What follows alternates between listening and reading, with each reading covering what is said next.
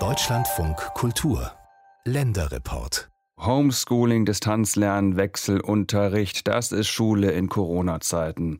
Erst nach und nach kehren jetzt wieder alle Schülerinnen und Schüler in den normalen Unterricht zurück, zumindest solange es die Infektionslage zulässt. Aber jetzt ist schon klar, Corona hat Bildungslücken gerissen. Nicht nur in Mathe, Deutsch oder Englisch, Kinder und Jugendliche brauchen viel mehr als nur fachliche Unterstützung.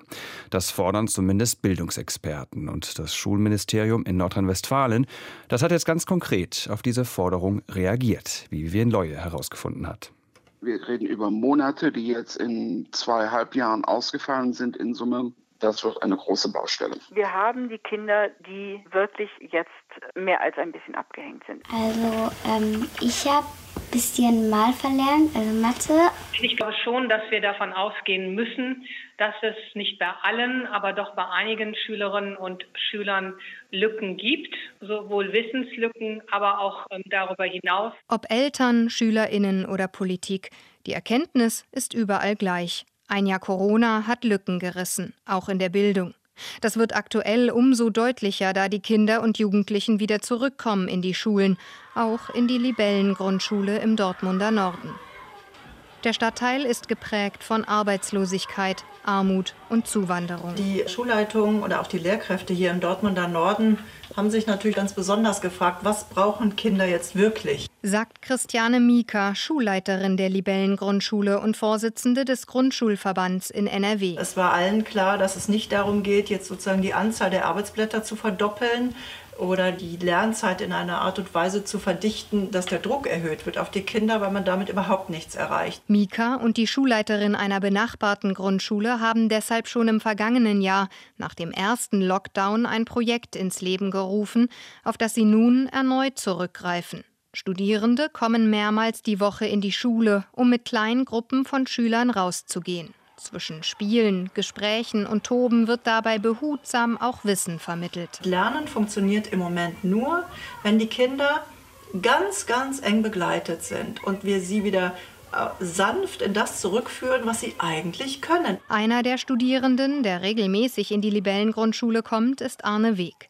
Er ist mit Kindern der dritten Klasse zum Beispiel in den Wald gegangen. Kinder, die halt vielleicht vorher immer der Klassenclown oder der Buhmann waren, waren auf einmal dann der Teil, der irgendwie geholfen hat oder die anderen Kinder unterstützen konnte und ganz viele Stärken auch immer entdeckt hat. Das gebe den Schülern und Schülerinnen Selbstvertrauen, das sie auch brauchen, um erfolgreich lernen zu können, sagt der Student. Er beobachtet, dass umso mehr sie erkennen, dass sie auch Dinge ausleben können und auch ihre ganze Facette an Persönlichkeit darstellen dürfen, dass sie halt viel lebendiger und authentischer vor allen Dingen werden. Auch die Dinge, die ihnen besonders gefehlt haben, eben Bewegung, Naturerfahrung, soziales Lernen äh, und Selbsterfahrung in, in, herausfordernden Situationen, Kunst, das sind so Dinge, wo wir gesagt haben, das würde jetzt helfen, diese Kinder wieder aufzutauen, die sozusagen diesen inneren Rückzug so massiv vollzogen hatten. Erklärt Schulleiterin Mika. Ihre Schüler Eidel, Fieder, Jasmin und Giovanna erzählen noch heute gerne von der Zeit im Wald, mit Student Arne. Wir sind erstmal zum Wald gegangen und da waren viele Tiere und wir haben sehr viele Hunde getroffen. Da war eine Frau und dann äh, haben wir halt gegangen und geguckt, was da noch Sachen gibt. Und dann haben wir auch gefrühstückt, dann haben wir so Kette gemacht. Ja, und wir haben so noch so welche Holz, da mussten wir unser Name und wir könnten das noch so ausmalen dieses Holzstück. Ja, und dann haben wir am Anfang, als wir gegangen sind, so eine kleine Wippe, glaube ich, gefunden. Und wir haben die, also die ganzen Kinder haben versucht, das Gleichgewicht zu halten. Und einmal haben wir es dann geschafft. Finanziert wurde das Projekt bis Ende des Jahres von der Stadt Dortmund und jetzt durch einen privaten Sponsor.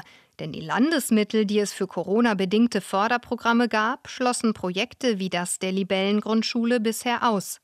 Ähnlich wie viele andere Bundesländer hat NRW vor allem auf Ferienkurse gesetzt, um Bildungslücken zu schließen. Schon seit den vergangenen Sommerferien gab es dafür finanzielle Mittel.